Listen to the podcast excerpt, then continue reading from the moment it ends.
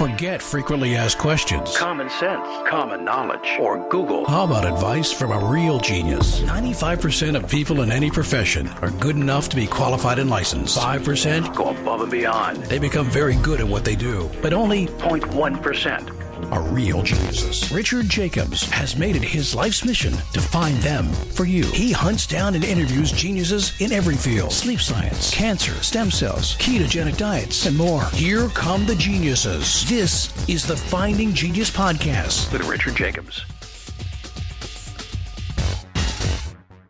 Hello, this is Richard Jacobs with the Finding Genius podcast. I have a really, really great and important guest today. His name is Ken McCarthy. Uh, he's a man of uh, at least two big abilities that I know of. So I've, I've been following him for many years in the marketing world. Uh, he's one of the original pioneers of the movements to commercialize the internet itself. Uh, he sponsored the first conference on the subject of web's commercial potential in 1994 with uh, Netscape founder Marc Andreessen, who was a featured speaker. Um, Ken has run, or he had run, what's called the System Seminar, which was a, a, huge grouping of all kinds of uh, people using the internet for advertising and marketing. And he's been a voice in the marketing world for, again, for as, for a very, very long time. I've followed his work, and it's it's always great. I'm currently a member of his uh, System Club, and I get a lot of great information from him. Um, the purpose of today's interview, though, is not about the marketing side of him necessarily, but uh, he's been a big voice and an advocate in uh, bringing clarity to what's going on with this this COVID craziness. Um, contrary to what the main media says and what a lot of people are echoing, um, he's providing a very different perspective on it with historical documentation. And at times, he's been uh, perhaps the only voice of reason. And um, so I wanted to have him on the podcast to talk about COVID and uh, what his perception is and why it may be different from the uh, you know the, the stuff you're seeing out there in the main media. So Ken, thanks for coming. Oh, thanks for asking me. I appreciate it. Yeah. Um, what was it like for you when uh, you know the COVID first came on your radar, and what were your thoughts when it, it first appeared? Well, I, I, my first reaction uh, watching the Chinese stuff was, "Wow, this looks crazy," um, uh, and I immediately noted that Wuhan is the most air polluted city on the planet by by a significant factor. In fact, the pollution that comes out of Wuhan is so bad that people in other countries uh, experience it. I mean, it is it is perhaps the most uh, unhealthy air environment ever produced uh, by human artifact. Uh, people were wearing masks just going back and forth to work long before the uh, we'll call it the scamdemic. There was also a lot of political problems going on in Wuhan. Now, most people, I think, are aware of the very serious political problems in Hong Kong, which the Chinese government can barely uh, control. There were similar problems going on in Wuhan. Um, people that lived in Wuhan uh, said that basically the air smelled like burning garbage all the time. Uh, yeah, yeah, nice, right? And part of the reason for that was they they had these very poorly operated uh, garbage incinerators, and there was, I believe that now I'm I'm I'm stretching my memory, but I believe there was a huge controversy about the building of yet another one, and I think the people there said absolutely not. There was quite a bit of protest, and so I, I all that went into my calculator, knowing that you know, I have I have infinite respect for Chinese culture. I have no respect for the Chinese government. Let's just make make clear on that, right? But the culture, the people, the culture, the people. I mean, these are some of the most amazing people that ever lived. Uh, the government, you know, they're like all governments, uh, except this one's bad on steroids. So when I see that this was already a severely air polluted place, uh, I see that there was severe civil unrest there. Um, I see that they've made mistakes before. SARS one, by the way, this is what's going on right now. Is is, is a is called SARS two. There was severe miscalculation in the handling of the SARS one epidemic. So now I see, okay, they've got another epidemic. The timing's kind of interesting. So that was my original thought. Can I just, just say something to folks? You know, people think, well, what does this Sure. marketing guy know about any, anything? I don't really talk about this with my audience because it's it's not highly relevant. But I, I did go to Princeton. I did study neuroscience. My my lead professor was Bart Hoebel. He was the man who charted the uh, and mapped the uh, dopamine pathway in the brain. Um, I am not a science lightweight. I am not a professional scientist. I decided not to go that way. I decided to do other stuff. I will say this, which was very interesting and very uh, formative for me. Bart, this was this was uh, late 70s, uh, early 80s, uh, and this was before pharma colonized neuroscience, though they were already in the process of attempting to colonize it. And Hoebel was an ethical uh, uh, scientist uh, there, which is an important distinction because believe me, there are many scientists who are little different than street prostitutes, and and and that's unfair to street prostitutes. But there there is a large world of scientists. If you write the right check, you will get the right study. Period. Uh, Hoebel wasn't one of those guys. He was a genuine scientist from the old school. And here, here's the key point: he talked to us about the fact that uh, altering the neurochemistry of people's brains was a very dangerous undertaking, not to be uh, undertaken lightly. Okay, uh, fast forward only about 10 years, 10, 15 years, and we have school teachers essentially prescribing pretty powerful psychoactive drugs, Adderall, Ritalin, those are not trivial drugs, to school children and putting pressure on parents uh, to put their kids on a lifetime dose of yep. drugs which actually alter not just the brain chemistry, but the actual neur- neuronal structure at that level, right? So I not only had a, a, a better than average uh, grounding in science and biochemistry and anatomy and physiology and, and how to think, uh, I also had the benefit of a, of a serious senior scientist warning us that pharma was attempting to pervert the science.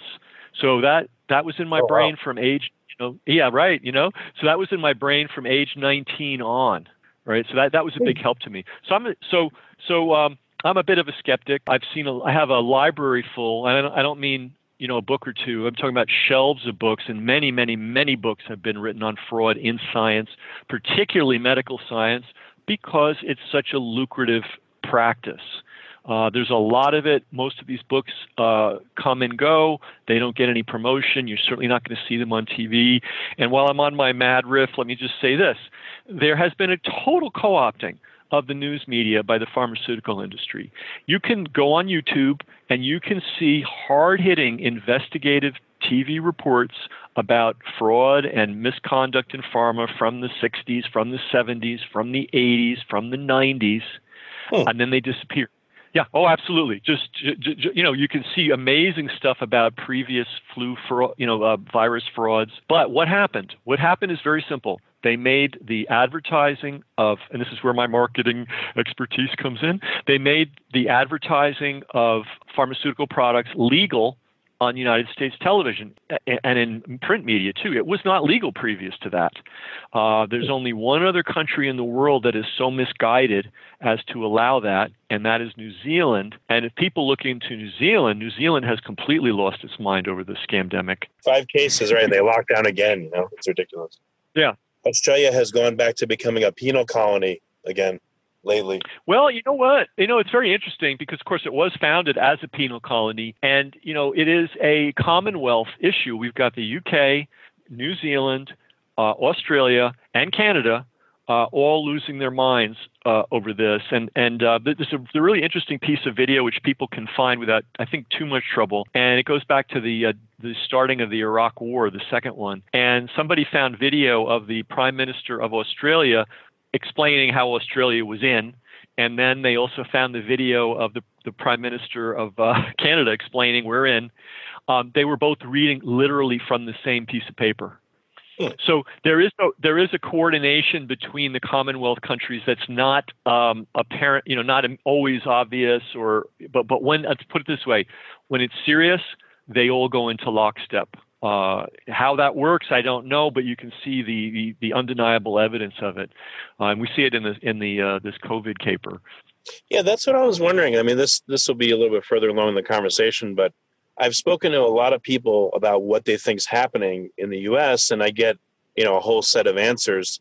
But then when I look at the entire world, then I think, well, I, I, it doesn't make sense. Is the uh, is the whole world just copycats and they're just waiting and and patiently waiting to be told what to do. It doesn't make sense that this is the whole world. The whole world's a jail. It's weird. Everyone's just I don't know who they I don't know who the who's in charge here of the thought the thought pattern and it's just very strange when I look at the whole world. Why is the whole world doing this?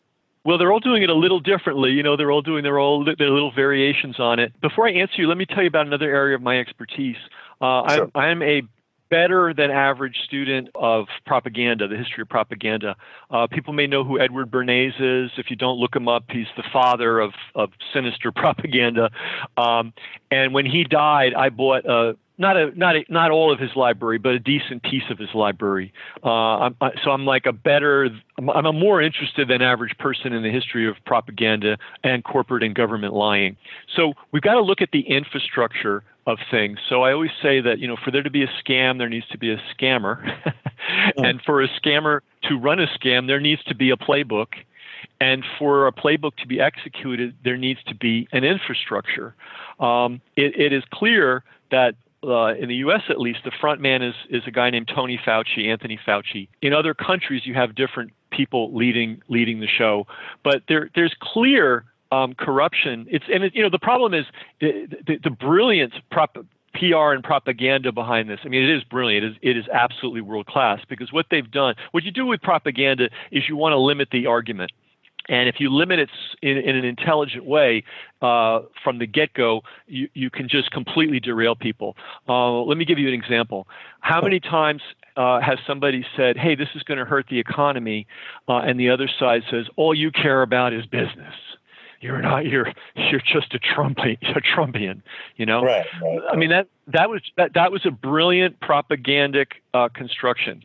Now, unfortunately, there was nobody there to say this and make this uh, uh, an equal meme, we're not just talking about damaging the economy. We're talking about damaging the underpinnings of society. Mm. We're talking yeah. about damaging people's employment, people's uh, incomes, uh, children's uh, uh, desire to play and, and be educated, old people's desire to see their relatives, their younger relatives. So if we had if we had the had the ability at the time to instantly uh, d- detect that meme, uh, we could have attacked it with a no. This is not just the economy. This is society.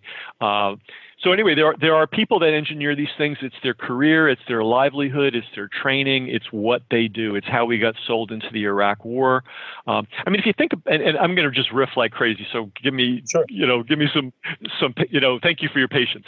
Um, no uh, you know, when we look at a war, you know, we're often told and I'm going to get back to the medical issue in a bit. We're often told that man is a warlike creature, and you know wars are inevitable, and and and definitely disagreements between human beings inevitable. Even sometimes interpersonal violence. It's it's it's part of the human experience. War, uh-uh. War has to be organized on a industrial scale. I mean, you got how do you move? Let's just think about the you know. And as a business person, we can you know anyone that's run a business let me give you the assignment move a million people, Richard, to Saudi Arabia in three months. They need uniforms. They need food. They need housing. They need toilets. They need doctors. They need weapons that work. They need ammunition.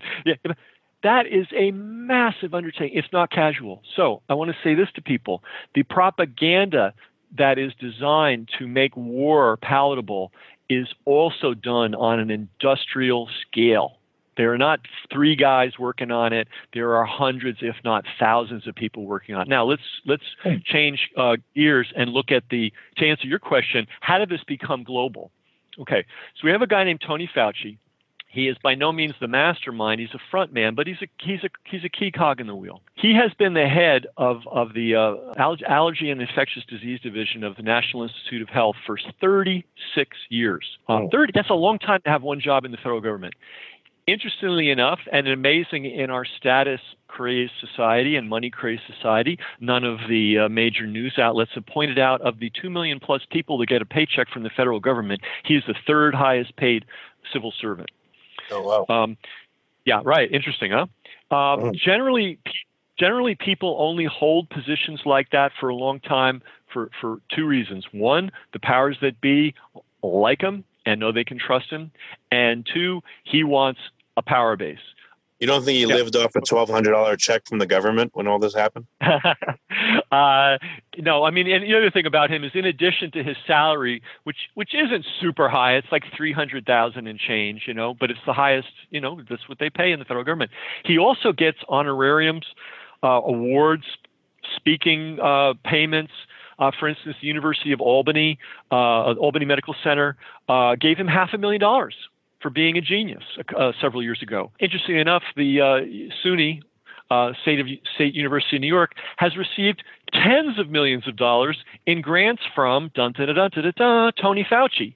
So he's Oh. been going, or he's, he's been, he now this is the other key thing to understand about him. He is the spigot, the with a capital T, capital H, capital E for research money on infectious disease in the United States of America. Okay, If you like this podcast, please click the link in the description to subscribe and review us on iTunes. it, you know, scientific research is not a freewheeling thing. You have, depending on the field you're in, you have a handful, if you're lucky, number of potential funding sources. Uh, NIH is the 800 pound gorilla in the room. Not Yeah. only that, if you piss if you piss Fauci off, he's just going to pick up the phone and kill you all over the world. You're not going to get money from anybody. Oh wow, Okay. really? So, yeah, this is a very this is a very important thing to understand. So any science that you see that's being done in the world of infectious disease that includes AIDS, by the way, um, that includes Ebola and and all the other things um, that have been hyped to the moon. Uh, you are either singing the Tony Fauci song or you are not in business. So so he based he, so this is important. He basically controls all the people in this country because nobody does scientific research out of their own pocket. Uh, very few people have the wherewithal or the um, uh, energy and initiative, and I'm going to say integrity, to go out and get independent money. Most of them go the easy way, which is just to you know go hat in hand to NIH and other groups like that, and just Well, get well, the, even get the if you money. uh, even if you had the money, the ethics, you know, what they call ethics of it, could stop you. You know, an IRB could say, nope, it's not ethical what you're doing, and then even if you had the money, you couldn't do the research anyway. Well, what's, speaking of ethics, and we, there's so much to, to go here.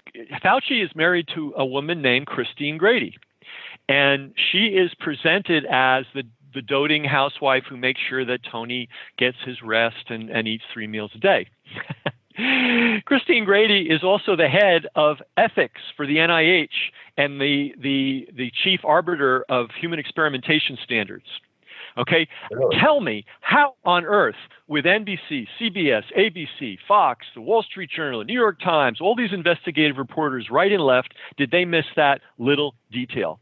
So when we hear about, you know, we're going to speed up uh, the uh, the vaccine, uh, we're going to drop stages, we're going to do stages simultaneously, uh, we're not going to we're going to skip animal testing and all this stuff. That's coming out of Christine Grady's office, and Christine Grady is Tony Fauci's wife. She did the same Wow. thing with AIDS. In fact, she in fact she wrote a book about it. She wrote a book called, I think, In Search of the AIDS Vaccine. And in these people's minds, the only, or not the only, but the most important health tool in the universe, in the known universe, it's not nutrition, it's not exercise, uh, it's not um, a good environment. It, it's none of those things. It's vaccination.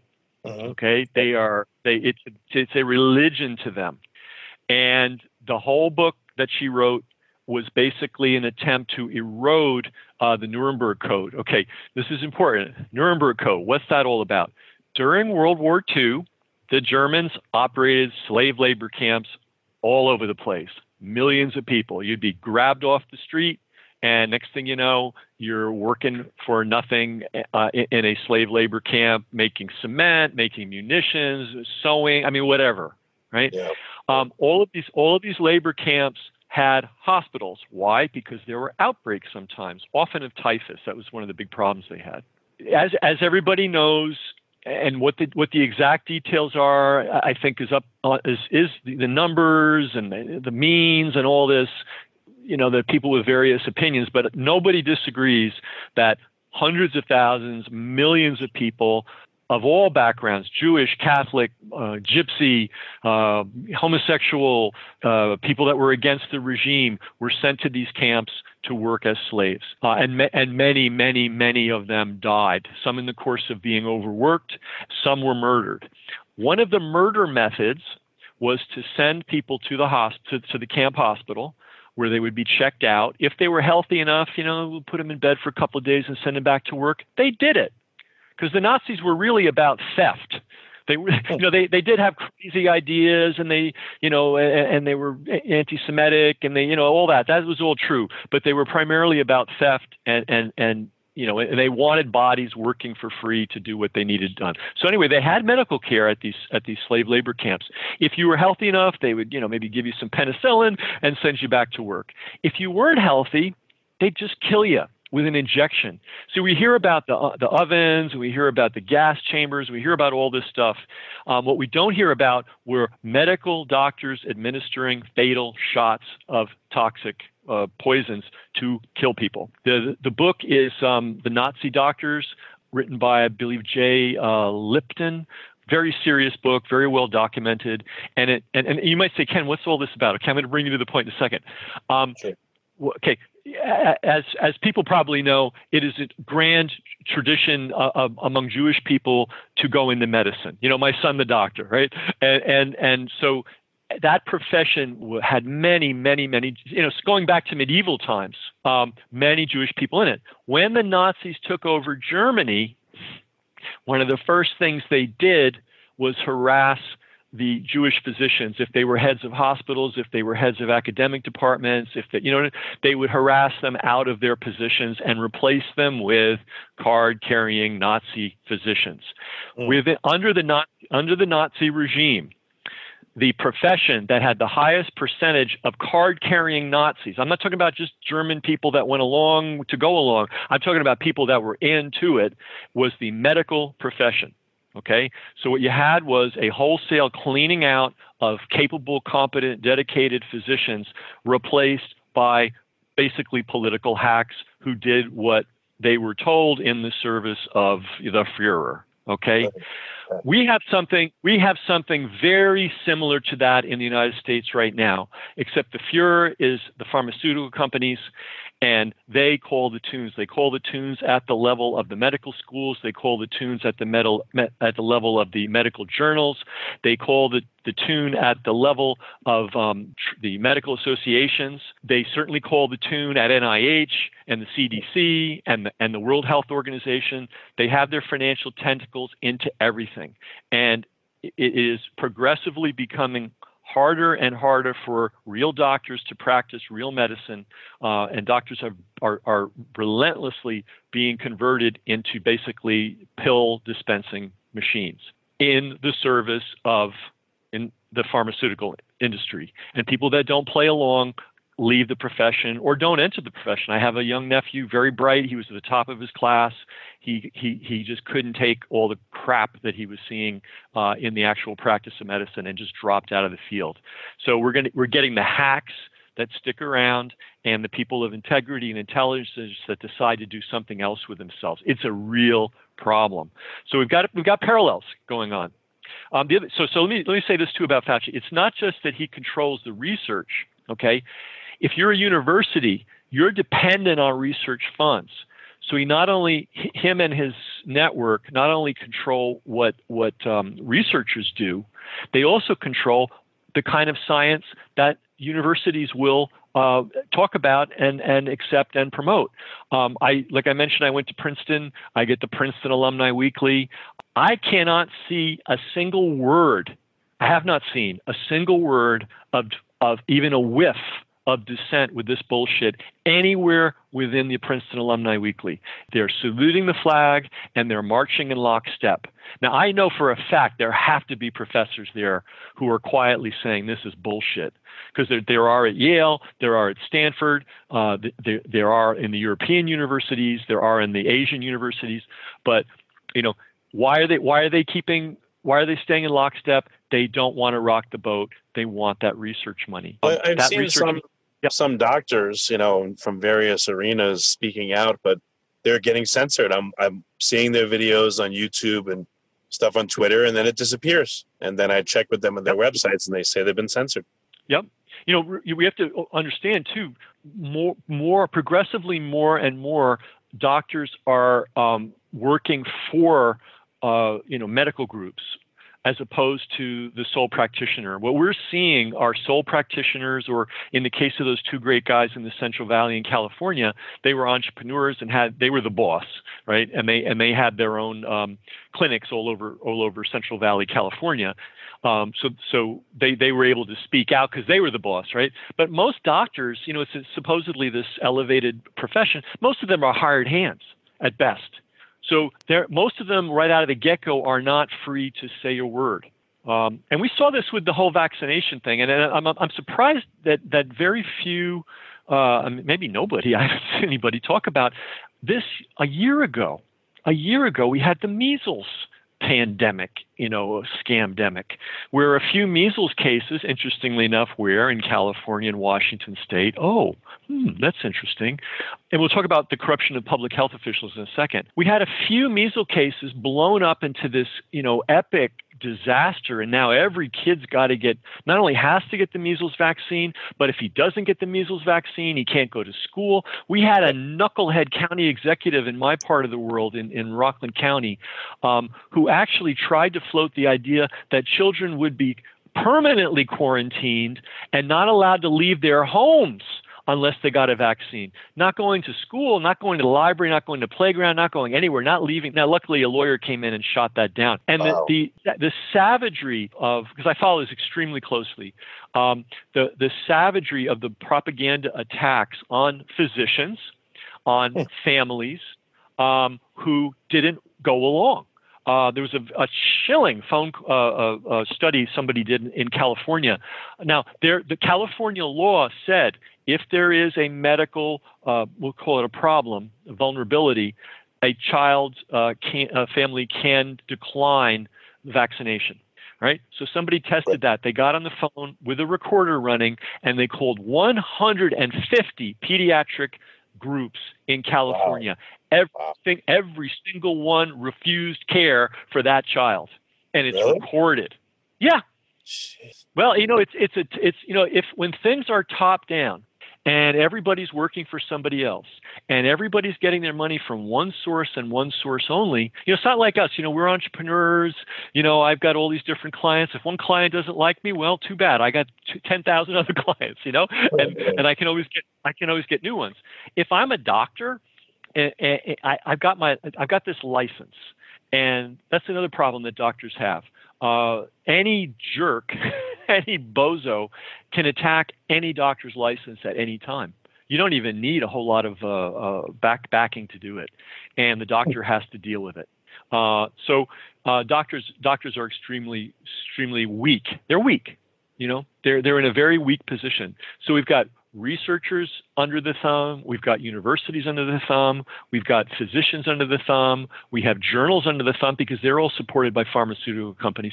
See, back when when, when there was the swine flu fraud, uh, which was only 10 years ago, and it was called a fraud by the mainstream news media. That's the most bizarro thing about this. It's like they have total amnesia.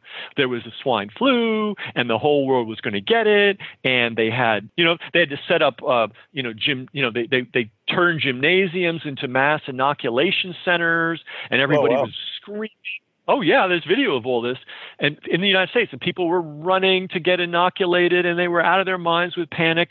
And then it became obvious that this thing was bullshit. And actually, some European country, countries actually sued uh, pharmaceutical companies because they were they were stampeded into stockpiling huge amounts of this vaccine, which turned out not only to be semi-dangerous but also completely useless. But this is just a marketing ploy. I mean, it's a sinister marketing ploy. But get, I mean, what's the best way to get people to do something? Scare the daylights out of them that if they don't do it, something horrible is going to happen.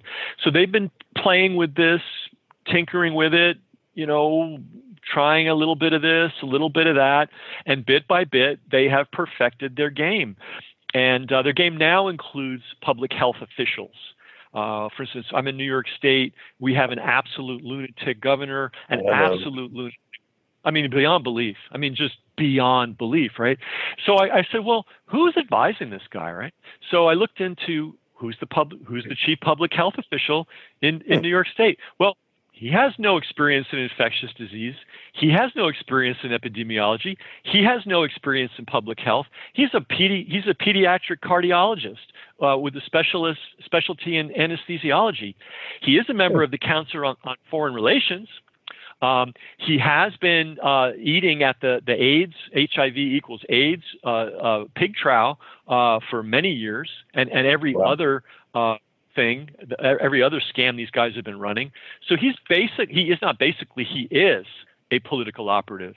So, so we have, you know, we have one state that's got a political operative as public health director. Uh, how many else do you think? Now, an interesting thing in New York, and I can't, you know, I can't believe the amazing investigative journalists of the world haven't figured this out.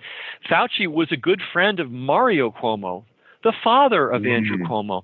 He's mm. known the Cuomo since they were kids. And I have video of that of um, of the other one, Chris Cuomo, the idiot that works for CNN, yeah. just admitting that. You know, well, so well, we have his. Yeah, go ahead. I'm sorry. I, I, I, I rant all day about. Go ahead. No, it's okay. I, I understand. I understand that doctors are, you know, they hang the license over their head like sword of Damocles, their way to make money. I understand how they could easily be co-opted. Why the media? Why does how is the media co-opted and why are, are they all saying literally it's like they're reading from a script. They all say the same thing. It's, well it's very easy. Number one they're always reading from a script. Um, you, you, can find you can find video you know humorous video well sort of humorous videos on the internet where you'll have um, 30, 40 uh, newscasters in a row saying the same exact thing about the same exact story across mm. networks, ABC, Fox. So the, the thing they understand is, you know, it's it's it's a room full of mirrors. You know, it's a it's a it's like a funhouse remember the, I don't know if you've ever been to like an old school carnival and they had the mirror. You go walk into yep. the room in the mirror, and you know you get all disoriented. Um, yep. We look at these yep. these these air you know these, these guys with you know nice haircuts and and and we think they're journalists. They're news readers, and mm. their sole qualification on earth is they can say anything, even something well, especially including often things they know absolutely nothing about with absolute certainty. And they can convey certainty. They're sort of a low grade actor. They're like B grade actors. There is no journalism. When you turn the TV on, nothing you see on that screen is journalism. It doesn't exist. All right. So that's that's an important thing to, to, to keep in mind. Um, the other thing is, and, and this refers back to something I said earlier, and it's a simple thing, but sometimes we overlook the simple. We allow pharmaceutical companies to advertise on television and in the print media. Okay. If you watch the ABC News, Fox News, CNN, it doesn't matter.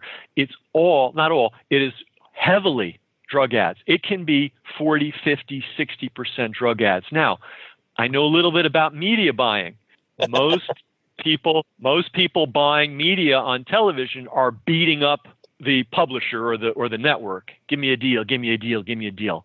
Right. I'm going to guess that big pharma doesn't do that. Big pharma says, "What do you want?" and just pays. So let me mm. ask you a question. You've got a business. Doesn't matter what could be a hot dog stand, could be a massage parlor, you know, could be whatever. If 50 to 60% of your business is regular, dependable, and pays full price and never wavers, while the rest of your 50% comes and goes seasonally and you know disappears and comes back and you know and that advertiser says i want you to do it this way or i didn't like that you did it this way how impervious to influence do you think a corporation would be? Now an individual might say hey look i've got my standards. I don't care. I'll i'll eat tuna fish. I'm not going to i'm not going to uh, live live on sardines. You know i'm not going to run right. crap news to satisfy you. But you know what? Corporations do not think that way. So if 50% is a big chunk of, of revenue, and again, I think they're paying full full boat for it because you know the, the illusion is they're trying to persuade the public to go to their doctor and say, "Hey, you know, I think I've got restless leg, leg syndrome. Can you can you uh, prescribe, you know, Leganol for me?" You know, yeah, that yeah. that's only part I think the other part of it is it's a it's a legalized form of bribery. Um, you know, even things like CNN, they have whole news hours that are underwritten by Merck or underwritten by you know one of the pharmaceutical companies. Um, if you've ever seen um, who's that horrible guy on CNN? Uh, he's a he's a descendant of the Vanderbilt family. Um, he spent two years in literally in CIA summer school. Oh, Anderson Cooper. Oh, really? Oh yeah, this guy. You got to this guy is this guy's ridiculous. You, if you if you hunt around and, you'll find clips where he's doing quote interviews about pharmaceutical issues and god help anybody that's coming down on the wrong side of, of, big pharma he suddenly becomes the bulldog. It's really quite quite an interesting phenomenon. And it makes sense because he's what does he make 15 million a year? He knows where his bread is buttered you know? He doesn't care he's one of these people that has no, you know has no integrity. Money uber alles for him. And uh, you know they want me to beat up on this this anti-pharma guy. I'll beat up on him. Hey let, us look at this. Robert f. Kennedy jr you know whatever you think about the kennedy family they are a, a historically important family in american history. They just are period right? Robert f. Kennedy a historically important man. Robert f. Kennedy jr that alone should he should get a little celebrity but he he is also a first rate has been for decades environmental attorney. Like first rate has won many cases done many many important things. He's become very interested in in, in last several years uh, on uh, the issue of um, vaccine safety. Um, he cannot get on the mass media now, how is it possible that a man with that level of family celebrity, that level of genuine um, authority, because to be an environmental lawyer, you really need to know a lot of science, how can that man be banned? Uh, from all the news channels. Now he asked Robert Roger Ailes. Roger Ailes was the creator of Fox News. Um, so if you love if you love Fox News, you can thank Roger Ailes. If you hate Fox News, you can blame Roger Ailes. But whatever, yeah. however you feel, he created it believe it or not, in the weird, weird world of the people that run the world, the Kennedys and Roger Ailes were friendly from the time Robert F. Kennedy was a kid. Go figure. They knew so Roger so Robert F. Kennedy Jr. knew Roger Ailes on a deep personal level, and he asked Roger, Roger, why aren't I on Fox anymore? And Roger Ailes told him, Bobby, if I have you on, the phone's going to ring and it's going to be Rupert chewing out my ass. Um, Rupert, Rupert Murdoch has deep connections to GlaxoSmithKline. Uh, um, his son, who is basically uh, a, a, a, felon who got away, he's the person that was was hacking into people's uh, private uh, cell phone mm-hmm. conversations, and then and then he went and paid witnesses off a million pounds at a time. Uh, how he, you know, he, of course, he didn't go to jail. I don't even think he got charged, but he, he was exposed, right? Um, somehow he was put on the board of GlaxoSmithKline. and, and I and I and and I, and I, and I read I, I literally read pharmaceutical industry journal stuff where one guy was going, I don't get it this guy has no qualification. You know, he was genuinely mystified. He's like, this guy has absolutely no qualifications for this job at all. What's going on? Well, interestingly enough, um, uh, the, the um, you know, Murdoch owns the Times of London, and there was a, uh, uh, I, I believe, a justified scare uh, in the UK about this sudden uh, um, mania for vaccinating children, uh, especially with multiple vaccinations at one time mm. and people were getting concerned about it. And a esteemed um, what do you what do you call the guy that studies uh, the d- digestion? Uh, oh my God, uh, gastroenterologist or something. Yes, exactly, exactly. He was having patients. He was having people show up at his door saying, "Our we have our children, we have our children are ha- their guts are wrecked." Like we're not talking about minor problems. We're talking about catastrophic mind bending, never before seen, horrifying problems. So, being a serious scientist, he looked into it, and what he noticed was uh, a lot of them also, a lot of these kids also had autistic um, symptoms, and he started to theory, hypothesis, hypothesize that maybe since we'd never seen this kind of disorder before in children before, it might have had it might have had something to do with these vaccinations. So he put out a paper which was clearly The language was clear. It's a hypothesis basically saying this is something we should look into. Well, the Times of London, in the form of a guy named Brian Deer, uh, who they subsidized to a crazy degree, and he spent basically his life for several years creating every possible slander uh, against this uh, doctor uh, and, and and succeeded in having him drummed out of medicine. And I mean, it's just a horrible thing. So when you ask how how is it that the news media is is in lockstep? Well, the owner of Fox News is um, deeply involved with GlaxoSmithKline, which is the number one vaccine manufacturer in the UK.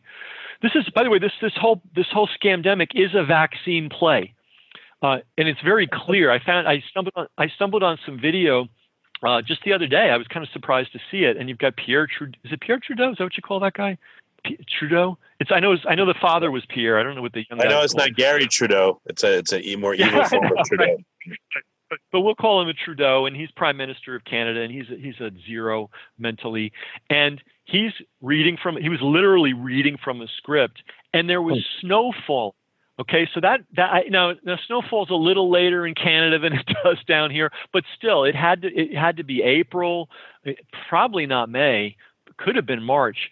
And here's the key: he was saying, in let's call it April, there will be no return to normalcy until we have a vaccine. Yep, I heard okay? that a lot. Now, now, but but think about the logic of that, right? The disease was new so, you know, you, how could anybody have said, had projected that it wouldn't have passed by itself? A, B, like no, most epidemics do, assuming the thing's even real, which is a whole other scientific issue, which we'll leave for another time. But mm-hmm. let's assume the thing's real. These things spike and disappear. That's their history. Right. That's what they do. Yep. So how would how could you have known early in the game that that couldn't that wasn't going to happen? How could you know that there was never going to be an effective therapy for this particular disorder. How could you have known that in March or April? How could you have known that the only solution was a vaccine? Now, here it gets even more bizarre. Fauci has been working on an AIDS vaccine since, are you ready? 1984. 84. He promised in 84 that we that he'd have it in a couple of years.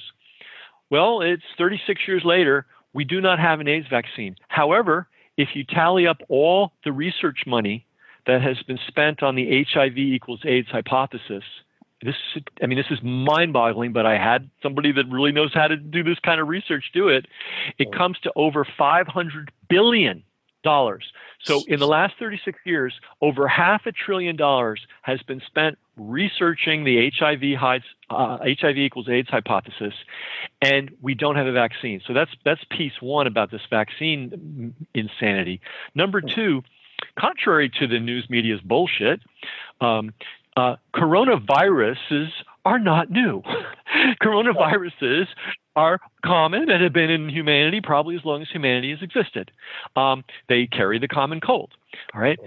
They have been de- trying to develop vaccines against coronaviruses, that class of virus, for decades.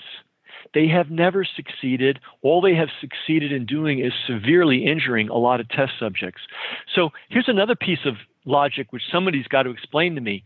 If Fauci couldn't develop an AIDS vaccine in 36 years and half a trillion dollars, and nobody has ever been able to develop a corona uh, vaccine uh, in several decades, how in the world are we going to develop, assuming all this stuff is even true, how in the world are we going to develop a vaccine against this coronavirus in six months, 12 months, you know, 24 months? It, the whole thing defies logic. Well, here, um, here's but, the question I'm uh, I'm afraid to to ask you is what's the the end game? So you know we can assume that there's uh, there's probably not going to be a vaccine that works. You know they may cover it up uh, tremendously, but if it's if it's that bad and it kills enough people, they probably can't cover it up, or maybe they can. But you know what's the the end end game of all this if uh, no vaccine is found, which they probably won't be. Well, let me cover up the let me co- cover the cover up of vaccine injuries, and then let's talk about the end game. Um, something that people should be very concerned about is the aggressive covering up of the fact of vaccine injury. And again, this was something that hit a critical peak last year, and the people that raised their voices were shouted down. Um, there are indeed vaccine industries uh, injuries. Um, there is a vaccine court in the United States. Uh, it's important for everybody to know if a uh, vaccine maker is insanely negligent and puts Drano in the in the vials instead of the vaccine, and you get it in your veins, they have absolutely zero legal legal liability. Okay, all liability for vaccine injury has been passed over to the taxpayers, to the federal government. Okay, uh, that was that was done by by Reagan. Um, so that's something I don't I think a lot of people aren't familiar with, but yeah, it sounds crazy. Look it up. Okay. Yeah. So if you do have a vac, if you think you have a vaccine industry and you want to make a claim, you have to go to a special vaccine court. Oh. Uh, so you're going to have your, you're going to have your attorney uh, make the case. Guess who makes the case for the other side? The Department of Justice of the United States. Oh okay. Oh yeah, I mean, how about how about you know getting into the boxing ring with one hand tied behind your back and, and Mark Mike Tyson in his prime? How, how do you think that? How do how how would that work? Now, in spite of that, over four billion dollars uh, in in settlements have been paid for people that have been injured by vaccines. So whenever you hear somebody say vaccine injury is not an issue, well, it's it's an issue at least to the tune of four billion dollars in a heavily rigged system. So and, and anybody that talks about vaccine industry, in, in, it's funny, in, injury industry is shouted down. If they happen to be a doctor, they could have their license challenged. If they happen to be a, a non tenured professor, their career is over. If they're a tenured professor, you know, maybe they're going to be marginalized. If they're a journalist, they ain't writing anymore. It's been savage. It's been absolute. Eh, maybe they'll have their, you know, on a smaller level, maybe they'll have their YouTube channel turned off, their Twitter channel turned off, their Facebook group uh, d- delisted. Okay, so the cover up of vaccine industries, uh, funny, I keep making that Freudian slip. The cover up of vaccine injuries you can bank on it. Okay, it's not a possibility. It already is is in play. All right. Mm. All right. So now let's go. Now let's go. What is the end game? Well, they're very clear about what what their end game is. One thing that you can see is once they got immunity for product liability, um, they immediately started inventing the need for new vaccines. I'm 60, so I might have gotten maybe three or four vaccines in my life. I, you know, I got the polio, I, I, maybe tetanus. I don't know. It wasn't many. Okay, right. I don't have my numbers handy right in front of me right now, but my understanding now is the average kid by the time he's 18 has had about 70 vaccinations. Holy and a huge, how? Oh, you, oh, please everybody should look it up. Don't take my how, word for how many look different uh, supposed conditions is the 70 of these oh, boosters I mean, you, you, know rubella measles um, uh, uh, uh, hepatitis b um, you name it. You, you, you, name it. And, and and and some of them are multiple uh, it's it, you know it's it's incredible. Yeah, everybody everybody should really look in look into that, and and and you can just probably go CDC. Just go CDC recommended vaccine schedule. They're not okay. hiding it, right? But what but what they have done is multiply these dramatically. So that's part of their agenda, uh, is just to keep adding new vaccines on. There, I, I believe there was uh, that they they in quotes detected that they were starting to face um, public uh, pushback uh, in, in, recent years, which is why last year they they ran the measles scam and went on an all-out attack on parents. The, the other thing they did was they went to state legislator legislatures and said, "Look, you got to make vaccines mandatory for public education," and mm. some some states went along with that. So I I, I believe that they were um, that that was one of the reasons they did what they did last year. I think it's part of the motivation of why they're doing what they're doing this year. I mean, it's like a poker game. They they they're all in. They went all they're, they're going all in because what they want is the ability to declare the need for any vaccination anytime against any illness for everybody. See, right now it's been limited to kids. And um, shame on us, shame on all of us for allowing fa- young families and children to be the victims of this for so long and, and all of us not standing up. But we're going to get our comeuppance because this is going to put everybody on the vaccine schedule. Is my, that's what I think they're working towards. You want to work, you want to get on an airplane, you yeah. want to receive government benefits. Uh, where's your vaccine card? And you know, by the way, Gates Bill Gates has been crystal clear about this. He's, he's not holding any cards back. Uh, what he envisions is a digital ID uh, that has your vaccine record on it, uh, which you will present uh, at borders and on planes and anywhere, any place where there's a reader, uh, which could someday include supermarkets and barber shops and you know, oh, sure, basically, yeah. yeah, right. So that so so yeah, you have to understand the vaccine business is fantastic, government mandated, which means I have no marketing costs, universal you know, most markets are niche, even big markets. You know, I can't sell hair curlers to bald men, you know, but I can make, I can dictate that every child in America get a vaccine. That's fantastic. If I can dictate that every breathing human being in America gets a vaccine, the money becomes um, uh, mind-boggling. Now let's look at Gates's, you know, record as a human being. Um, you know, he ran a, a cutthroat monopolistic uh, business. Uh, basically, he colonized the uh, the PC and uh, destroyed a lot of innovation. Uh, either ruined uh, a lot of other companies or just bought them out and, and made them disappear. So the idea that he's some kind of a humanitarian that wants to advance the, the, the good of mankind is, is ludicrous. You know, um, he's willing to put, you know, 5, 10, 20, 30 billion dollars into this venture because he knows if he's on the if he has the winning hand, we're talking about hundreds of billions of dollars, uh, maybe maybe trillions of dollars. There's another part piece to this business. It's not only the money that they'll make from the vaccines; it's money they'll make from managing those digital uh, ID and vaccine records. Mm. Okay, I don't know how many people are aware that food stamps these days are no longer food stamps. They're actually a, an electronic card, and they're actually managed by companies. I haven't done, I haven't looked at this in a long time, so I don't know who's doing it these days. But I believe J.P. Morgan had had one of the the contracts to manage, you know, one of these, you know, benefit systems. Okay, you know, they don't do it for free. Funny, you know, you know, I remember McDonald's years ago had like a game where you take these little stamps and you lick them and put them on a card and you get like free McDonald's stuff.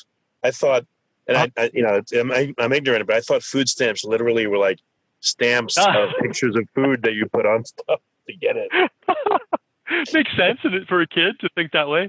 No, the yeah, old yeah. food stamps were like those food stamps were literally printed, and they they were kind. They looked like kind of a form of currency, you know. But now they're now it's electronic and it's administered, and it's administered by bank, you know, by by contractors, and it's a very lucrative thing to administer. How lucrative do you think it will be to administer a card uh, that every single human being in the world? Because that's he's he's being very clear about what he wants to do. I'm not spinning any, I'm not putting words in his mouth. I'm not coming up with conspiracy theories. I'm merely quoting what he has stated explicitly. Everybody will have a digital ID that verifies their vaccine schedule to make sure they're up to date on all the vaccines that these guys cook up. Now, there's one last piece to this puzzle, um, which is the banking world. okay?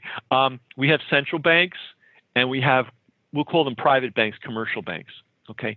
It is a misunderstanding that central banks control the world. Okay. They really don't. Um, they really only control about 3 to 4% of, of banking activity. They have tremendous influence and they can influence things by changing interest rates and, and dictating what commercial banks can and cannot do. So they, they, they have that kind of power. But the vast majority of, of money that's actually flowing around the world is money that has been generated by commercial lending. Okay? Um, so that's, a, that's just, just keep that picture in your mind for a second. In a healthy economy, and we'll use Germany, current Germany, as a healthy economy. Um, you have three tiers of banks. You have super big banks, you have medium sized banks, and you have small banks. The super big banks lend to the super big companies. The medium sized banks lend to the medium sized companies, and the small banks lend to small companies. And that gives you a nice, healthy, balanced, democratic economy. All right. Interestingly enough, Germany, which is a relative, you know, it's not a small country, but it's not, it's not an India, it's not a German, it's not a uh, Russia, it's not a U.S., it's not a Brazil, it's not China, uh, is one of the top exporters in the world. And by saying top, I think it might be number three. Like it's way, way up there. And the the way, and, and this may seem like I'm going off on a tangent, but I'll, you'll see where this leads in a second. The reason they're able to compete so well is until recently, their banking system had a lot of diversity into it. I know to, these days everybody's into diversity. Well, we need banking diversity too, right? So there was, now they're, systematically destroying it, but there was um, a, a diverse banking system, which means businesses at all kinds of sizes and levels were able to get serviced by by banks. Get right. So what you have in Germany is a reason its exports are so strong and why the country is so prosperous is it is able to develop excellence in a lot of different industrial areas. Not all, many of them obscure, many of them unglamorous, but they make money. So it's not uncommon for a small German business to be the leading you know, uh, German businesses to be the number one, number two, number three world exporters in a particular industrial niche. One of the reasons they can do that is because of the education level of Germany. They have this amazing um, uh, university system, but they also have an amazing system for training so-called blue-collar workers. So you have a very high level of of guys that actually do the real work, and then you have a banking system that helps businesses at all different levels. Okay, they had a similar thing in Japan and what happened in Japan was a lot of um, guys from Japan went over to the United States because you know Japan was defeated by the United States, occupied by the United States, and a lot of Japanese guys went to the United States to learn economics. They went back to Japan and became uh, central bankers. Um, in, in, this is this may seem I'm going way off, but this is a really important piece. So in Japan, you had a dynamic tension between the Bank of Japan and the Ministry of Finance. Okay, so just hang on to those two images: Bank of Japan, Central Bank, Ministry of Finance, the department of the country that was interested in the health of the country economically. Over time, the Bank of Japan, the the Central Bank of Japan, slowly started whittling away the power of the the, the, the uh, Ministry of Finance to the here's the key to the detriment of the diversity of the banking system. The banking system became more centralized, less. Now here's here's where we're getting to to the where this is all leading. Less friendly to small business. Mm. Okay, all right. And basically, what had been an incredibly uh, productive economy um, was had the life strangled from it. And basically, it's it's now a zombie economy. The big companies are doing fine. Right. Uh, yeah. The small yep, the small companies are are you know staggering. Uh, unemployment's high. Stagnation is is the norm. The people at the top are doing great. Everybody else is doing badly. And the diversity of banking options is greatly reduced. There's a guy named Richard Werner, W E R N E R. He wrote a book called The Princes of the Yen. Uh, he is the expert on this. The ECB, the European Central Bank, is adopting the, the Japanese model in spades. They are doing, they, for instance, they adopted all these, these regulations to control big banks and big banks need to be controlled because they're run by criminals. And if you don't control those guys, I mean, they'll be laundering Colombia drug money. I mean, who knows? You know, they, will do anything. They, yeah. they, zero ethics. So they need regulation. But what they did in the ECB was they took the regulation that was designed for the uber super big banks and they made all the little banks um, adhere to it. They can't afford to right? So they're they're gradually squeezing the little banks to death. This keeping of the interest rates super low really hurt small banks because banks, you know, they, they make money on the spread of what you know what they borrow the money from and what they lend it for. And if money is available super cheap they can't make any spread.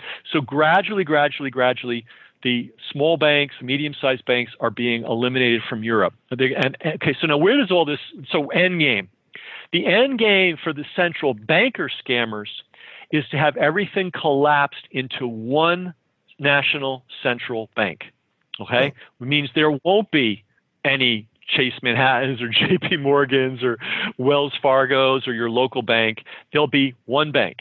Okay, and they'll control the whole game. Which now, now here's we get now we get back to the end game. You've got your uh, your card, your your your vaccine ID. It's also your bank account card. You don't have ten thousand choices of credit cards and banks you could be a mem- you know a member of and brokerage companies and all this stuff. It's one bank.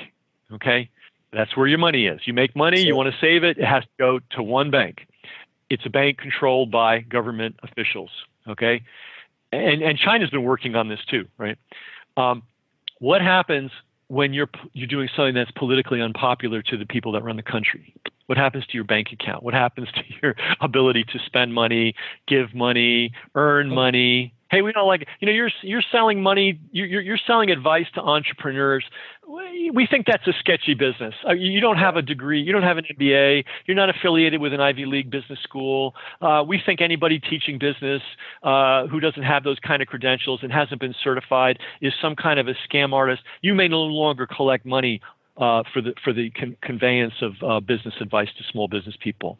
All right. So we're, we're we're talking about what we're looking at when you talk about an end game is absolute centralization of health and financial matters. Uh, and and which controls every aspect of your life. Can you can you get on a plane? Can you get on a train? Can you get on a bus?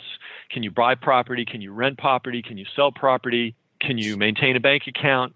And and what we have to see, and I, I just see this every day, and, and I, I'd love for someone to show me where I wrong where I'm wrong.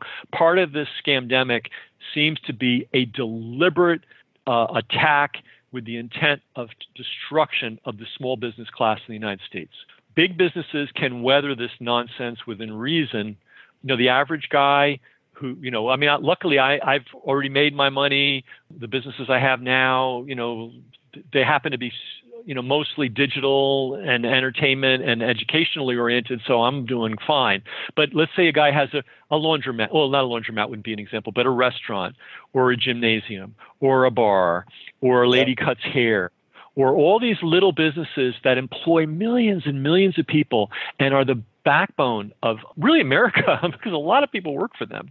These people are being massacred, they're being murdered in broad daylight, and they are going to become dependence. And I think when they have created enough economic pain, all this is projection. The things that I said earlier about about the scandemic being a scam, I'll bet my life that it's a scam. I can't tell about this other stuff. I'm just looking at the tea leaves, and I, this is what I see. I thought to myself over this past six months. I mean, here's just one part of it. How can the entire world keep saying, "Oh, we don't know, we don't know about this, we don't know about that"? I actually wrote a letter to my state's governor and I said, you can be, you know, I, I'm, I'm probably foolish for it. They probably laughed, but I said, you know, we've had problems before and the whole world got together when there was a real significant problem. Why don't you do a bit of testing, pay volunteers to sit with masks, without masks, close to each other, far away, at least figure out that piece of it so that you can say, we know, we've tested it, and we can do X and navigate from here. But, you know, of course, no response. And and I've asked many people, why haven't they, if if all these agencies are saying we don't know, we don't know, they can't figure it out. Seriously, like there can't be a consortium of countries or states or whatever that you know allocate a few billion dollars to figure out exactly what's going on with with SARS-CoV-2. You know, but they don't. They they must not want to. I see no other. It, just doesn't make sense. You know, like let's say uh, Estonia. Why can't Estonia say, you know what, we're going to figure this out and we're going to do this experimentation and you know we're going to be the hero of the world for doing this you know or someone that let's say doesn't like the us some country why can't they do that but no one has stepped up and that's what's odd to me no country in the world no, no one has stepped up and said hey we're going to get the real information out there well you know if it looks like a duck and walks like a duck and quacks like a duck, it's probably a duck. I don't. Yeah, I think it's clear they don't want to know. And but what, but what they are willing to accept is literally any lunatic who can find any kind of a print outlet. Uh, who who can put together something, anything even remotely, you know, literate, uh, who who predicts doom, um, that person will get published uh, it may be in a bullshit journal. There may be no peer review, and it will be picked up by the news media, and it will be spread across the planet. That will happen every. That happens every day of the week. I, am tracing it. You know, there was a thing called COVID toe. I don't know if you remember that. Um, yep. and then, and then there was a, then there was a guy who who literally wrote an article saying that you know all those Black Lives Matter protests with you know thousands of people in the streets that was actually good for public health. Okay, I'm I'm willing to go there. But then he wrote an article saying uh, you know that Sturgis thing with all those guys in the streets? That was terrible. That's going to cost the U.S. healthcare system twelve billion dollars. The same the same guy wrote the same paper, and yeah. and uh, the news and, and, the news media published both of them. They thought they thought both of them were marvelous. And I will say this: um, you know, when people say Black Lives Matter, I, I say, well, look, Black Lives Matter has mattered to me my whole life. Um, I was on I was on a track team when I was a grammar school student, and I played basketball. Uh, my teammates and the guys I played against, and my coaches, you know, we were we were we were a multiracial group. Uh, i have one of the largest jazz uh, websites in the world. You know, I guess you could be a racist and and and be in that profession that for as many decades as I've been. It'd be pretty damn hard to, to pull it off. Um, so Black lives have always mattered to me. So when I when I say what I'm about to say about the current Black Lives Matter movement, I call it Black Lives Matter 2.0. I think the original movement w- was probably totally legit. Um, I think what's going on now, I, I really think is a, is a uh, engineered creation to uh, create distraction among the population. And and I'll tell you why. The, the, the uh, Af- Black Americans have had amazing leaders: um, Martin Luther King, Malcolm X, uh, Marcus Garvey. I mean, all all kinds of um, Medgar Evers. I mean, all kinds of absolutely men of the absolute highest order. You know, men for the ages. Where do you see them? Where do you see their murals these days? Where, where's people walking around with signs about them? Okay, I don't see that. What I see exist. is it, it, doesn't exist. Instead, and you know, this poor man that apparently, you know, he died. You know, uh, you know, every death is a tragedy, et cetera, et cetera. Reality, I don't know how many people did any look into this fellow's background. I mean, this is a guy that was engaged in all kinds of violent crime, including home invasion, where he held a pregnant woman at gunpoint. This was not a nice guy, right? no one should die in the street and and you know police officers should conduct themselves professionally but this does not make the guy a, a spiritual hero and and yet somehow they've convinced people to paint you know 20 story murals and of this guy all over America and I just look at that and I go are they are they joking are, you know we can't find a mural of Martin Luther King but I can find a hundred murals of a guy who basically was a multiple violent offender felon who who did die, let's say under under uh, bad circumstances, but still, you know. So anyway, as soon as I, I think what happened was as soon as but this is a pretty controversial call, huh? As soon as soon as people were start, as soon as soon as but I don't care, you know, as soon as people were starting to get really agitated about the bullshit of this scamdemic, suddenly we had a national movement of Black Lives Matter 2.0.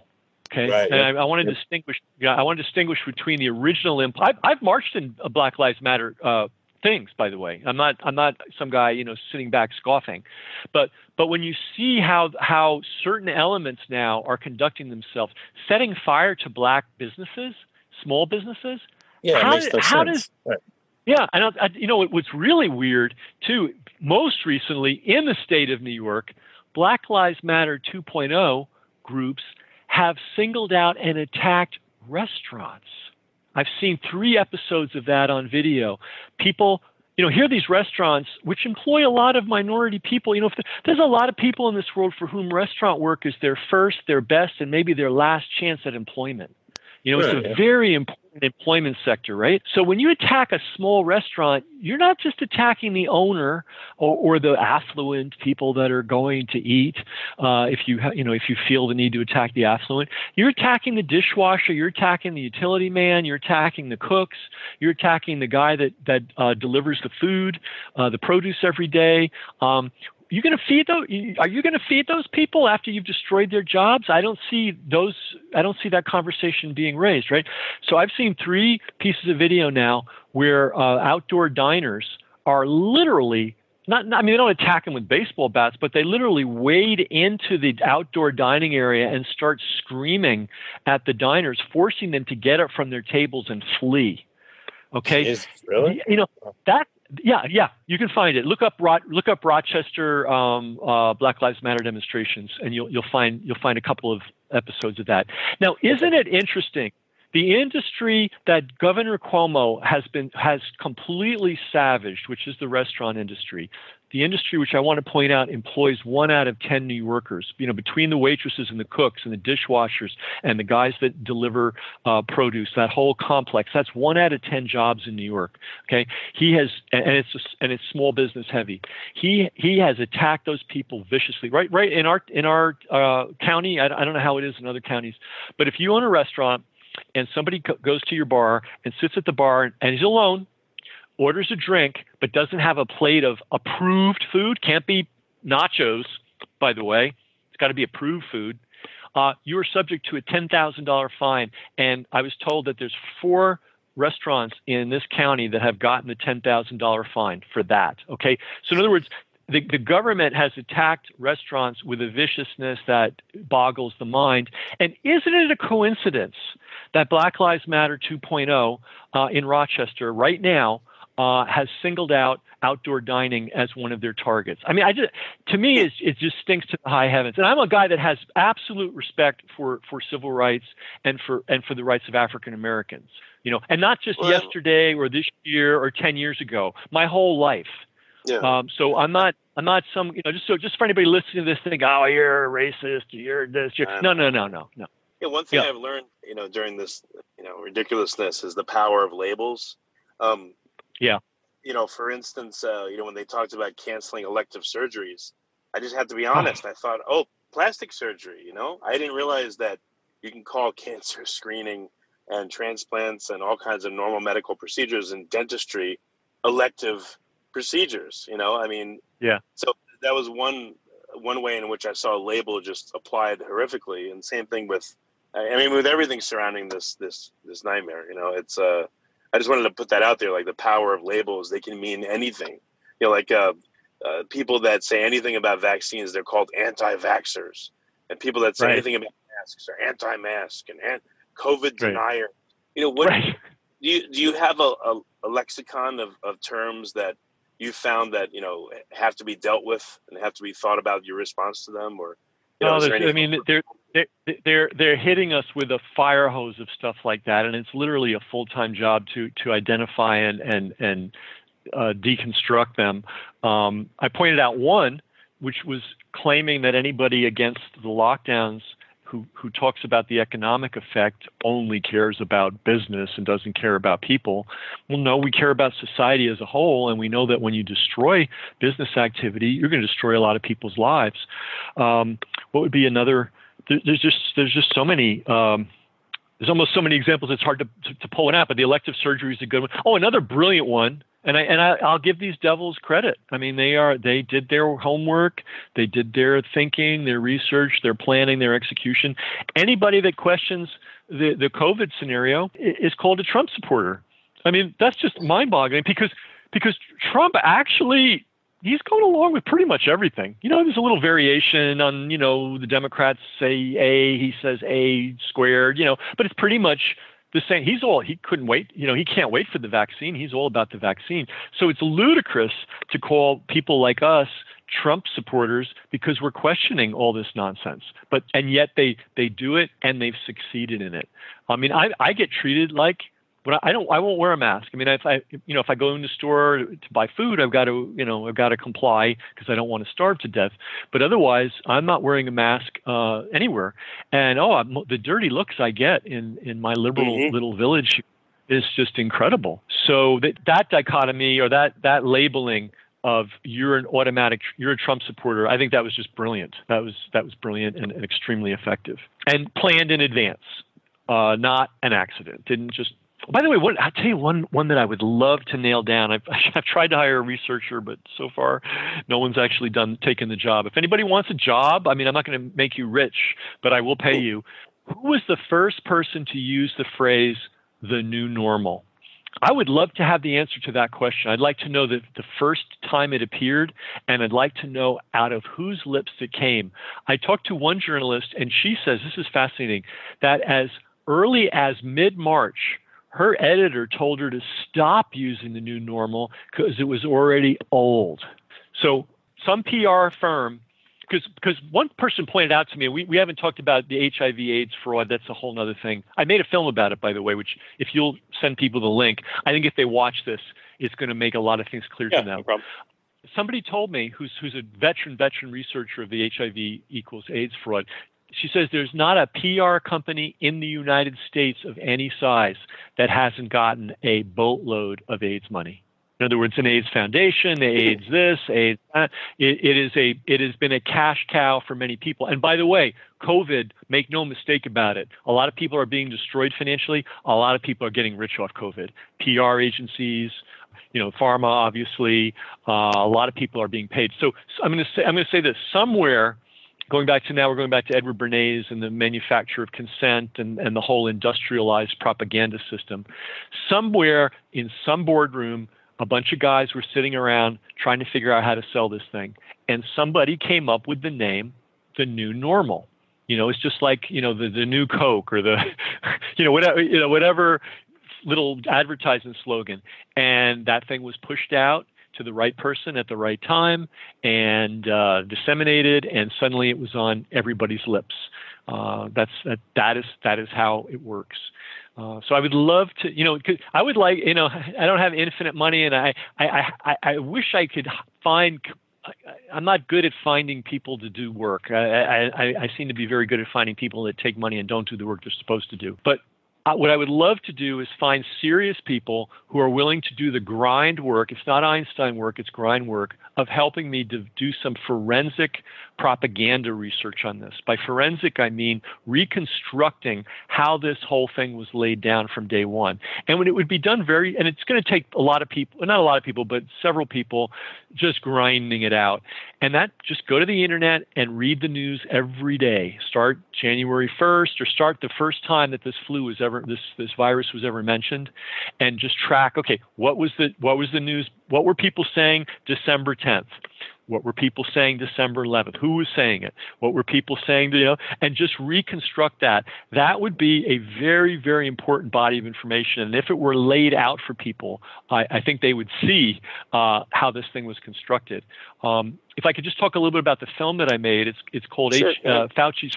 It's called Fauci's First Fraud uh, HIV equals AIDS, and there is a, there are tremendous parallels between what we're going through now and the the AIDS panic of the 1980s. Now, I'm old enough to have lived through the AIDS panic of the 1980s, and I can tell you it was a panic. Uh, Oprah Winfrey told her her her listenership of, I believe it in those days it was up to 40 million viewers. Uh, she told them in 1987 that by 1990 one third of Americans were going to be dead of AIDS. Okay, that's how insane things got. Everybody was sure they were going to get AIDS. I mean, as recently as 2000, when I when I got some life insurance, um, I part of the life insurance deal was I had to get an AIDS test. I mean, I'm a heterosexual with this the same wife for 30 years, you know, um, but, but but we both had to get AIDS tests. I think that's been phased out. Really? But anyway, the hysteria. Yeah, I hope so.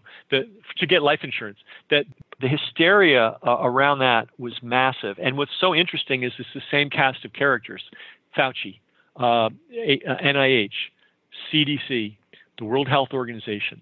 It's the same cast of characters. So in this film, I made, and by the same thing, testing that's unreliable, um, calling people infected when all they have is a positive antibody test, um, putting people on drugs or ventilators when all they have is a positive antibody test. Mm-hmm. Um, you know, I should also I should also give you another link. I did a very uh, in-depth uh, interview with a contract nurse who worked both in a Florida hospital and then went to New York as a contract nurse to work in a city-run hospital. And she talks about the unbelievable disparity in treatment uh, between how people were treated in Florida, where they lost no patients at all, and New York City, where they lost every patient. Um, and I'll, just, yeah. I'll give you, I mean, I'll get, not everybody has, may have a chance to listen to the interview, so I'll just cut to the chase. There are city run hospitals. Um, they are the dregs. I mean, to put it, to put it bluntly. Uh, I once visited a friend who had a daughter in a city run hospital years ago, and it was Dickens. I mean, it, Dickens time. It was wow, scary, scary bad scary bad. And basically, her testimony, and I, she's not under oath, uh, but but you know I did question her, uh, and she gave answers. Is that basically anybody that came in with anything, asthma attack, uh, anxiety attack, um, you know, heavy cough, was considered presumptive um, COVID, and a lot of those people were put on vent. And your your listeners, some of them may know, but probably most of them don't know that this thing about vents is sort of like, oh well, we put somebody on a vent, and you know, it's just a medical procedure. Uh, no, to put somebody on a vent, you have to put them in a uh, induced coma. Um, there is uh, between four and 20 different IVs they have to receive uh, steadily nonstop. You have to put them on uh, multiple paralytics. So in other words, you have to freeze Holy their body. Shit, really? Oh yeah. Nobody now interesting. How many times has the word vents been bandied about by the news media? Uh, a hundred million times, right? How many times have people been told what it means to to in, intubate and vent a human being? It means paralytics. It means sedatives, multiple Oh, sedatives, including including fentanyl. Okay. Um, it includes analgesics because it's painful to have a tube stuck down your uh, into your lungs. Okay. Now, some logistical questions. How do you drink water when you're in a coma? You don't. Your all your How, water you is coming signal? How do you signal to anyone that you're in distress? from. You don't. You're you're completely dependent on the on the tech, on the tech person who's supposed to be monitoring you. You're 100% dependent. Jesus, You're gone. That's horrible. Okay. Yeah, it is, it is. It is horrible. So you got all these tubes in you, you got all these um, uh, drips in you, all these drugs in you, and then they wonder, well, gee, the guy was on a vent for for three months and and you know he survived, but his health is ruined. It must have been COVID. Are you kidding me, man? You're immobile for three months. You're you're dehydrated. You, you're taking drugs that would kill a horse under the best of circumstances. And I'm going to get a little gross here. How do you think you um, evacuate your your bowels when you're in a coma. Okay, um, this is a messy, dirty, uh, uh, difficult, unhealthy situation at best. And I'll leave it for the nurse to tell you some of the things that she encountered in in these city-run wards. But basically, they were taking people off the street that had non-COVID problems and venting them and killing them. So, and, and now you may say, well, Ken, that's Ken, that's so extreme. You're a crazy man. You're making stuff up. You tell me. You go look at the death rate in New York City. Not you know, strip it down. Not don't do New York State because New York State as a whole didn't have a very high death rate. The death rate of New York State is is distorted by the death rate of New York City. Take the death rate for New York City alone and compare it to any other place on the planet Earth for COVID. It's not arithmetically larger, it's exponentially larger. You tell me how a virus magically became more malignant within the five boroughs of New York, or four, because they didn't have the problem in Staten Island uh, and not so much in Manhattan. It was mainly Bronx, uh, Brooklyn, and, and uh, Queens. You tell me how a, a virus killed, you know, X number of people in Texas or, or in uh, Denmark, but killed 5X in New York City. Tell me how that works uh, epidemiologically. It doesn't. Yeah, it doesn't. It doesn't. So I, yeah. So I have an interview with that with that nurse, and you know she's an amazing person. She she she joined the army when she was 17. Uh, she had the misfortune of being in boot camp when 9/11 happened, which meant she was in the first wave going into Iraq. So this is no lightweight girl. This is somebody that that that knows how the world works. She's she was she's a veteran nurse because already she's you know been a nurse for nearly 20 years. Um, she had the experience. She's a Florida nurse, and she worked COVID cases in Florida. And she said, "We didn't bury anybody, and in New York, we didn't save anybody." Hmm. So that so I'm so I'm going to send so send folks that link too. Okay, I think that's, that's great. That's that- great. so What- this is um, a dark chapter in American history, and I don't I don't know what to say about it other than that it's really dark. Well, one one last thing I wanted to tell you is this is a short, but it was a terrible realization I had. Um, when I look around at people that just are, you know, they're consuming the media and they're believing everything that they tell them. You know, eh, it's not nice to say, but it seems like a lot of people are cheap. And what I realized is, I those people that believe that stuff and with no, with no thought, like I start to resent them. I'm just being 100 percent honest I here, know. and I, you know, my realization was wow, if someone's easy to control, you you start to resent them. You start to hate them and look down on them and and like you know scoff at them. And I realized, oh my God, I think a lot of the leaders of you know our country, our states, the world, whatever, they hate the people they govern. They they look down on them and they spit on them mentally, and they just because they see how easily they are controlled. So I don't know what your thoughts are, but that seemed to be a realization that I had, and it was horrible. Well, one thing that's that's absolutely true is in every um, configuration like that, the, the governed and the governing, uh, the police and the population, the doctors and the patients. Um, under you know under normal circumstances, there is a dividing line, and uh, you know even in a restaurant, you know there's the people sitting at tables, and then there's what's going on in the kitchen, and it's two very different perceptions of reality. Now among good people, you do your best not to let those barriers, those walls of division get hard. And, you know what I mean? Just like you're a doctor, you care about your patients. Uh, you're a, a, a, waitress, you care about the people you're serving. Uh, you're a governor or a, a, government official, you care about the. Okay, but there is definitely a, a structural possibility of an us versus them mentality forming. Uh, and and you can see it happen a lot, and it's I guess it's just a natural uh, mental phenomenon. So, to be a developed human being, you got to be a aware that that tendency exists, and and b work daily, hourly, minute by minute, uh, not to let it to solidify. I too have have a, uh, an issue with with what you're describing, uh, especially when people are treating me badly. That's when I really get resentful because I'm like, look you know, I'm thinking to myself, look, you are participating in the injuring of, if you count the whole world, billions of human beings by wearing that stupid mask and saluting this stupid flag. You know, don't don't you, you know, tell me, you know, that I'm a bad guy for not wearing one. You know, but I, will tell you about a, this is this is this is a really interesting thing.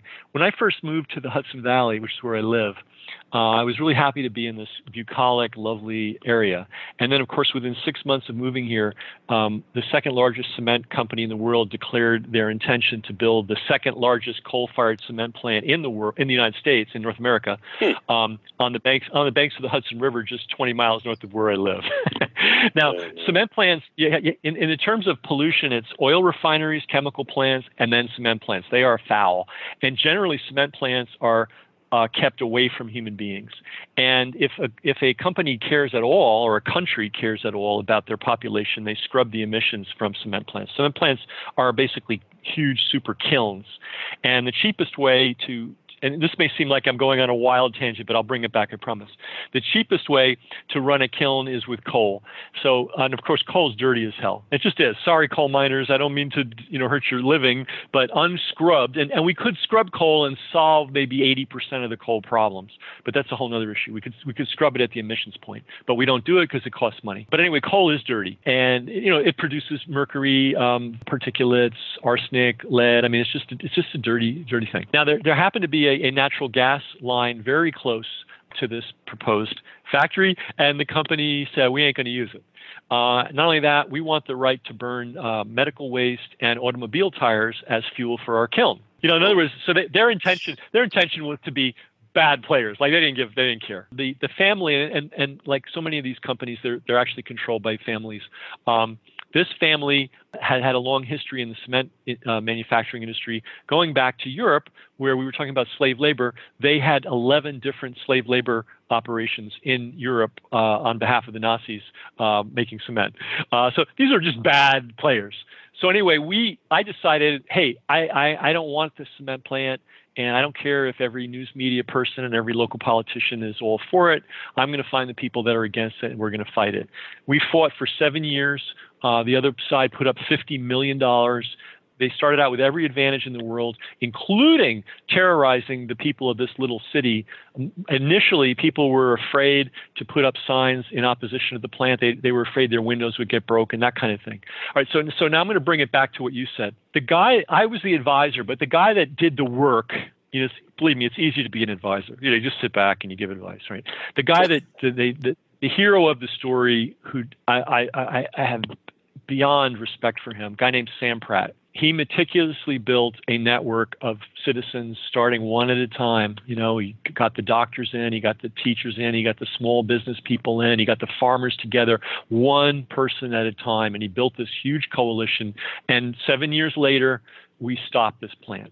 Okay, so now here's the key, and it's hard for me to do because you got to have the right emotional state and you got to discipline yourself. He never made the people who didn't get it the other. He always remained. I know, right? He always remained patient with them. He always remained in an open educational mode with them. And he was very meticulous about that every step of the way.